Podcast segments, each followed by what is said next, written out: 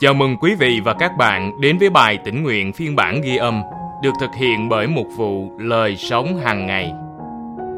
Bài suy gẫm hôm nay của chúng ta có tựa đề Bạn là ai? dựa trên phân đoạn kinh thánh nền tảng được chép trong Galati chương 3 câu 26 đến chương 4 câu 7. Vì bởi đức tin trong đấng Christ Giêsu, tất cả anh em đều là con Đức Chúa Trời. Người nào trong anh em đã được báp tên để thuộc về đấng Christ đều mặc lấy đấng Christ.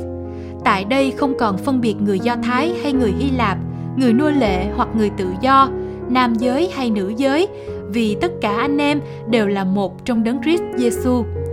Nếu anh em thuộc về đấng Christ thì anh em là dòng dõi Abraham, tức là những người thừa kế theo lời hứa. Tôi muốn nói rằng bao lâu người thừa kế còn thơ ấu, dù làm chủ toàn bộ tài sản thì cũng không khác gì một nô lệ. Người ấy còn phải ở dưới quyền của những người giám hộ và quản gia cho đến thời hạn mà người cha đã định. Chúng ta cũng vậy, khi còn thơ ấu, chúng ta làm nô lệ cho các nguyên lý sơ đẳng trong thế gian. Nhưng khi kỳ hạn đã được trọn, Đức Chúa Trời sai con Ngài đến, do một người nữ sinh ra, sinh ra dưới luật pháp để chuộc những người ở dưới luật pháp và nhờ đó chúng ta được nhận làm con nuôi của Ngài. Vì anh em là con nên Đức Chúa Trời đã sai thánh linh của con Ngài ngự vào lòng chúng ta kêu lên A-ba, cha. Như vậy, nhờ ơn Đức Chúa Trời, anh em không còn là nô lệ nữa mà là con và nếu là con thì anh em cũng là người thừa kế. Và câu kinh thánh hôm nay chúng ta cần ghi nhớ được chép trong Galati chương 3 câu 26.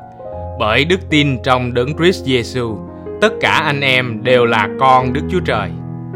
Khi tôi bước vào tiệm kem với cậu con lai 5 tuổi, người đàn ông đứng phía sau quầy liếc nhìn tôi và nhìn chầm chầm vào con tôi. Cô là người gì? Câu hỏi và giọng điệu cay nghiệt của anh ta khiến tôi tức giận và đau khổ. Cảm giác quá đổi quen thuộc mà tôi từng trải qua khi lớn lên là một người Mỹ gốc Mexico không phù hợp với các định kiến. Kéo Xavier lại gần, tôi quay về phía người chồng da màu của mình khi anh ta bước vào cửa hàng. Với đôi mắt nheo lại, nhân viên cửa hàng hoàn thành đơn đặt hàng của chúng tôi trong im lặng. Tôi thầm cầu nguyện cho người đàn ông đó khi con trai tôi liệt kê các hương vị kem mà cháu muốn thử. Ăn năn nỗi cay đắng của mình, tôi xin Chúa ban cho tôi tinh thần tha thứ. Với nước da sáng nhưng không trắng, tôi đã trở thành mục tiêu của những ánh nhìn kèm theo câu hỏi tương tự đó trong suốt nhiều năm.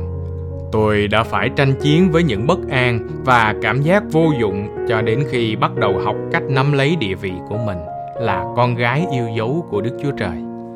Sứ đồ Phaolô tuyên bố rằng những người tin Chúa Giêsu là con Đức Chúa Trời bởi đức tin có giá trị như nhau, đa dạng và đẹp đẽ. Chúng ta kết nối mật thiết và được tạo dựng có chủ đích để làm việc cùng nhau. Khi Đức Chúa Trời sai con Ngài đến để cứu chuộc chúng ta, chúng ta trở thành gia đình nhờ huyết Ngài đổ ra trên thập tự giá để tha tội cho chúng ta.